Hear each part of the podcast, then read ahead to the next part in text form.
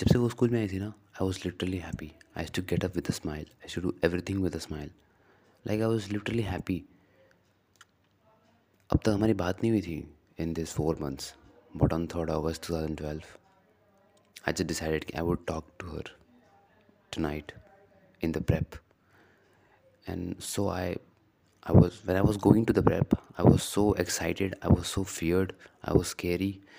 And finally i went to the prep and i was just looking at her she was sitting in the middle row and at that point i was just thinking i should go i must go you know i took my maths book and a notebook and i went to her to ask a question so she was idle and no one was sitting beside her so I went to her and I was like, you know, I can't understand this question. Would you help me?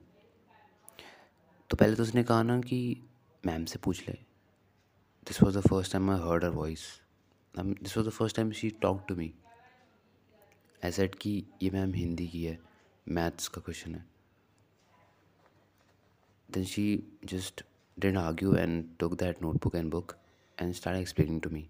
I just, like fearly sat side her and after that उसने समझा दिया. Like literally उसने समझा दिया. She did the question she prove the answer और last में कहा कि, अब हो गया ना, तू जा। मुझे बुरा लगा लाइक ऐसा कौन बोलता है? बट तब भी मैं उठ के चला गया वहाँ से। बट आई वॉज़ हैप्पी कि चलो बात तो हुई किसी बहाने।